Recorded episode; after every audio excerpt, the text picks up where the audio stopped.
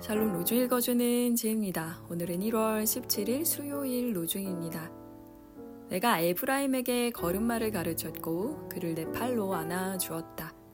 그러나 그는 내가 그를 고쳐 주었다는 것을 깨닫지 못했다. 호세아 11장 3절 나는 너희를 고아처럼 버려두지 않을 것이다. 반드시 나는 너희에게 올 것이다. 요한복음 14장 18절 신실한 아버지가 자녀들에게 마음을 쏟고 선한 일들을 행하는 것처럼 하나님도 우리 불쌍한 죄인들에게 선을 베풀어 주십니다. 하나님께서는 우리를 사랑하시고 우리를 붙들어 주십니다. 자비를 베풀어 우리의 모든 허물을 용서하시고 우리를 승리자 되게 하십니다. 미하엘 바이세